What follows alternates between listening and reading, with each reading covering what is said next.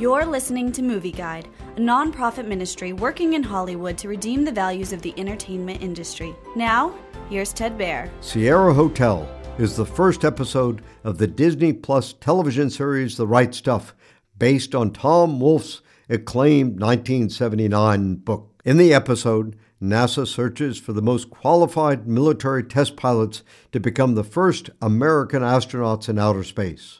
In the search, 108 pilots complete a series of strenuous tests for physical stamina, mental strength, motion tests, and overall health.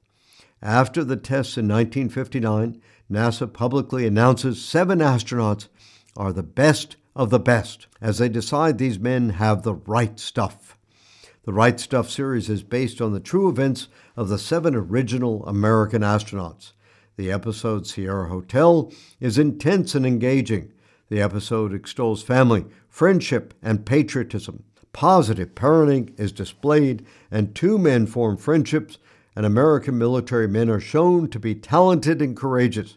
However, these positive messages are tarnished by foul language, crude humor, and adultery. The episode also contains implied sex and drunkenness. The Right Stuff Sierra Hotel may be interesting for some, but some content isn't suitable for children. Movie Guide advises extreme caution. Movie Guide works to protect you and your family from the negative influences of the media and is also working in Hollywood to redeem its values from a biblical perspective. For the latest Movie Guide reviews and articles, go to movieguide.org or download the app to your Apple or Android device.